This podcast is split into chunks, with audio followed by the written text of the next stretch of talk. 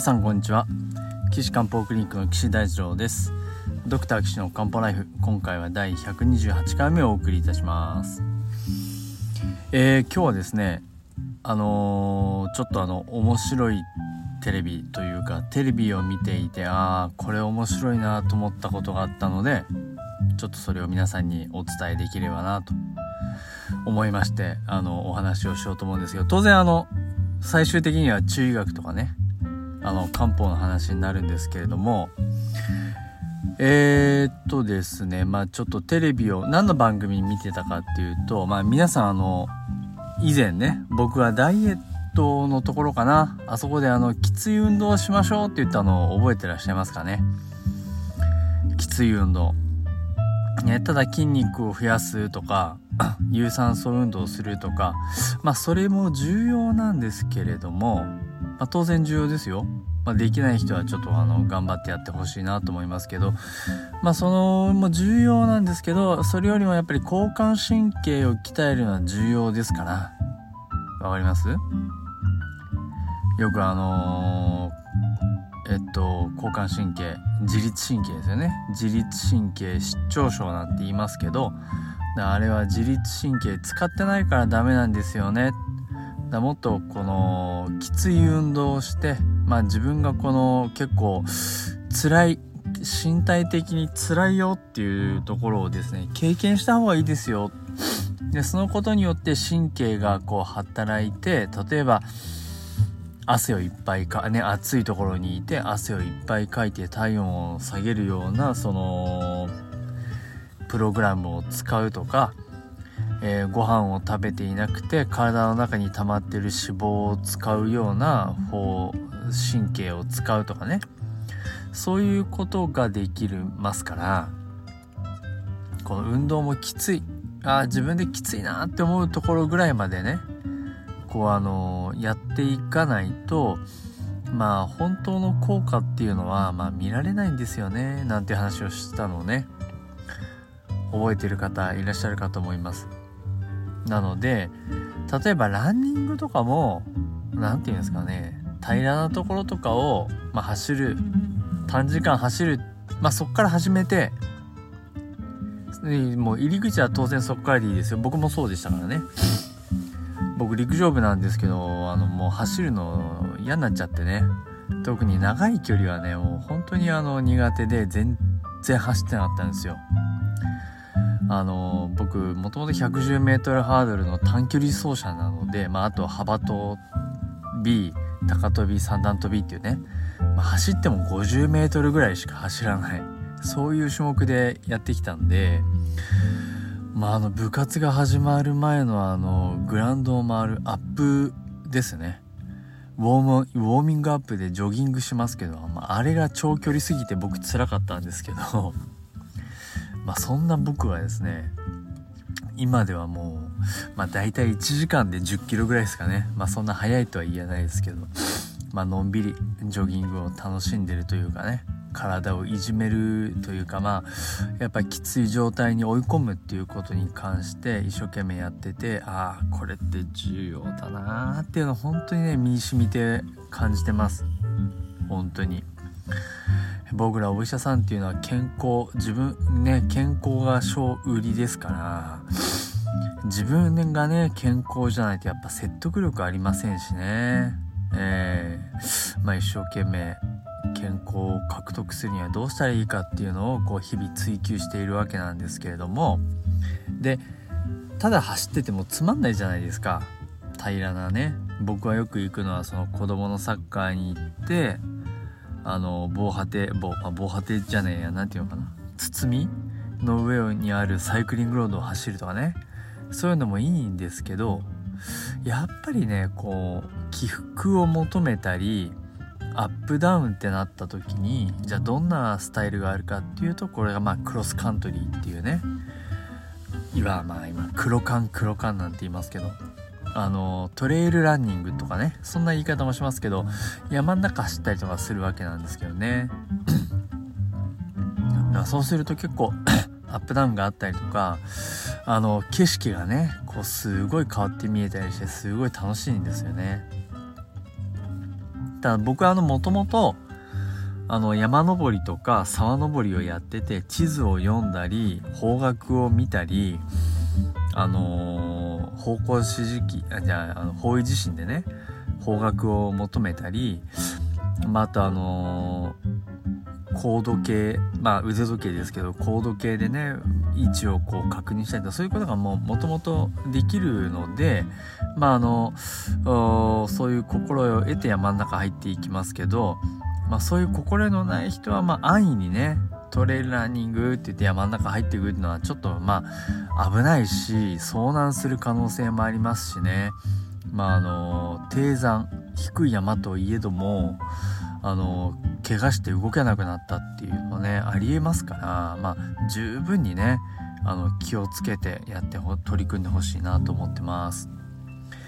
でそんなトレイルランニングをですねめちゃくちゃいっぱいやろうっていう番組だったんですよ。だからこの番組面白いなーなんて思いながらあのー、お勝手の片付けしながらねお皿洗いながらちょっと見てたチラチラ見てたんですけど、えー、その番組はですね東海道自然歩道っていうのがまああるらしくて東京からまあ名古屋の方までずっと続いてる道なんですけどただの東海道線っていうねあの1号線一国ではなくてですねあの山の中をこうテレテレテレテレ右に曲がり左に曲がり山道をこう走っていくっていう、まあ、自然歩道っていうぐらいですからねそういう道なんですけどそこをね1200キロぐらいですか何日かかけて走ろうっていうもうねそういう取り組みなんですよ。まあ普通じゃないですよ。何日もかけてねあのやろうなんていうわけですから。いやまあ一般の僕らのアマチュアのランナーからすればえ羨ましいけどそんな何日も仕事休んで時間作れないよってまず思っちゃいますけど羨ましい、ある意味羨ましいですけどね。でその山道をですねまあ、走ったり歩いたり、ね、ハイクラン、あ、違うね、ウォークランですか？で、こう、行くわけですよ。本当に。もう4日5日とか言ってね、1日80キロ走ったとかね、そんな感じでやっててね、いや、すごいなーって思いながらずっと見てたんです。うん。で、そしたら、あ、何日目ですかね ?10、10日目ぐらいですかね？雨が降るんですよ。雨が降る。ザーザー降り。ただまあトレイルランニングとかね、やってる人はまあ雨がっぱ着て、まあレインジャケットを羽織ってね、まああのー、走るんですよね。まあ日中走ってる絵を見ると半袖で走ってますから、まあそんな寒くない時期なんですよ。多分ね。まあ、夏、真夏ちょっと手前のちょうど、そうですね。やっぱり5月、6月ぐらいなんだんですかね。あの撮影自体は。わかんないですけど。そこでね、ザーザーぶりに雨が降ってきた。2日続きました。1日目はまあ、カッパで走って。あの人は宿泊、まあ、ど、普通にホテルでしてたのかなちょっとわかりませんけど、でも途中で、あ、今日は宿泊しますねなんて言ってたんで宿泊すること自体もまあ珍しいのかもしれないですけど宿泊まあ雨に打たれて走ってるんですよね。でそれが2日続いた翌日朝からお腹が痛いって言うんですよ。ああなるほど。お腹がキリキリ痛くてペースが上がらない。途中で休む。今日は1日20キロしか走れなかったなんてそんなえー、っと10日目1112日目だったんですね。ああなるほど。皆さん思いますよね。いやいやいやいやこのポッドキャスト聞いてる方でしたらねああなるほどって思うと思いますよ。いいですか？10日も連続で1日50キロとか80キロとか走ってますよ。そうでしょ？これもうね、絶対危虚に陥ります。気が消耗しすぎね頑張ろうっていう気がない。で木には防御作用っていうのがありますよ。ね体の表面に覆ってて外から蛇が入るのを防ごうとしてる。そういう機能があるんですよね。でその機能が木が減ってしまったことで低下するわけですよ。もう10日目。ヘトヘトじゃないですか。うん。でその10日目に雨が降った。雨は何ですか？冷えと湿り気ですね。うん。いやそうですよ。もう冷たい雨がダーダー降って体を打ちつけてでそこの体の表面で蛇をブロックする木も消耗してるし体の外から湿り気と冷えの蛇がポーンと入ってくるわけですよ。これ入りますよ。簡単に入ります。ねもうしかも普通蛇が体の表面から入ったらまず表面からだんだんじわじわ奥の方に染み込んでくるイメージなんですよ。そうじわじわ染み込んでいくイメージなんですけど、まあ、今回この人ね10日も走って木が巨して全体的にまあいわばスカスカ状態ですからもしそこに蛇が入ってきたらどうなると思いますか？ね。これもう想像に難くない。すぐ奥の方まで入ります。サクッと。そうすると奥の方にあるものは何ですか？胃とか腸とか腎とかですよね。やっぱりねそこを犯すんですよ。そうすると冷えっていうのは湿り気っていうのはどういう性質があるかっていうと物を滞らせる性質があるわけです。ただでさえ少なくなっている木が流れない。流れなくなっちゃうとどうなりますか？そりゃ痛みが出ますよね。ね。通じざればすなわち痛む。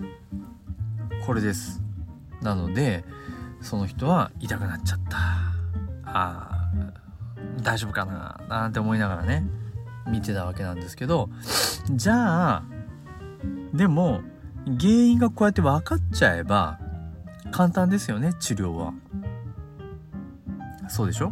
もう皆さん分かってると思います。冷えたんだったら温めればいいじゃん。湿っちゃったんだったら乾かせばいいよ。そういうことですよね。皆さんお分かりですよね？そう。だからねあの温めて乾かせばいいんです。まあむしろ温めるだけで乾いてきますから一生懸命温める。それから気が通んなくて痛みが出ちゃってますからその痛みを取る。で痛みを取るにはどうしたらいいかっていうと気を流す。ね。気が流れれば痛みが取れる。っていうそういう関係になってますんでどっちかっていうとおへそより溝落ち。うん。おへそと溝落ちの間の気の流れを良くしてあげる。そういう治療してあげればいいですよね。でそれは漢方薬でもいいし針でもいいしまあ、それは気候とか薬膳とか何でもいいんですけど多分簡単なのは漢方薬と針ですね。うん。あの人間の胴体をね上中下で分けるんですよ。うん。喉元から溝落ちまでが上上昇。溝落ちからおへそまでが中小おへそからこう恥骨。うん恥骨で分かると思いますけど恥骨までが下昇言います。でこのね今回の痛い場所は中小ですから中小の気の流れを良くして痛みを取ってあげればいいんですよね、まあ、そんな難しい話じゃないです。漢方薬でしたらまああの簡単に言う、まあ、あの説明するとまああの安中酸っていうね漢方薬があります。もうあの大正漢方胃腸薬とかに入ってるんじゃないかな安中酸確か大正漢方胃腸薬は安中酸と芍薬肝臓との組み合わせなんでまあそれはまあどうでもいいですけどだからもしその人が漢方の知識があったら薬局に書き込んで大正漢方胃腸薬くださいっつって2袋ぐらいまとめてガバって飲むわけですよ。そうすると30分ぐらいで痛みがなくなって早く走れる。痛みが取れる。楽になる。ね。自分が早く走るのを諦めてたのをそれを諦めてよくな良くなるっていうのが漢方の力でできちゃうんですよね。もう本当にこれ知ってるのと知らないのじゃ大違いじゃないですか。でしょ？だからこれね僕言いたいのはねあの自転車で何百キロも走る人たちがいるんですけどあのー、ランドヌールうんランドヌールなんですけどランドヌールえー、っとそうそういうのをやってる人たちに言いたい。食べれなくなったら走れません。で木を作る大元は胃腸です。だからえっと自転車乗りながら漢方薬飲んでほしい。胃腸を良くする促す漢方薬。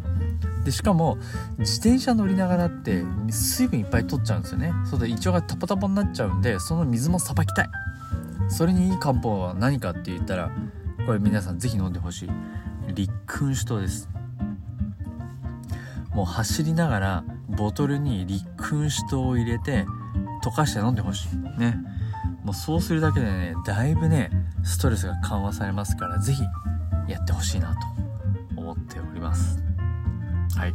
ちょっと長くなっちゃいましたけどね私がもう半分まああまなんちゃってアスリートなんでそんな研究もしてますからあのパフォーマンス上げたいコンディション整えたいっていう人はね是非ご相談くださいご相談は岸漢方クリニックのホームページからごお問い合わせフォームからお願いいたします。ホームページの URL は高崎漢方人道 .com です。takasaki-kanpo.jimdo.com です。えということでね今回はあのテレビを見ててあこうすればいいのになって思ったことがあったので是非皆さんにお伝えしたくてですねお話ししてしまいました。アスリートの人のコンディション作りお手伝いいたします。ということで、えー、次回はねまたあのお悩み相談にしたいと思いますので是非皆さんお聴きください。よろしいでしょうか。はい。それでは皆さんまたお会いしましょう。さようなら。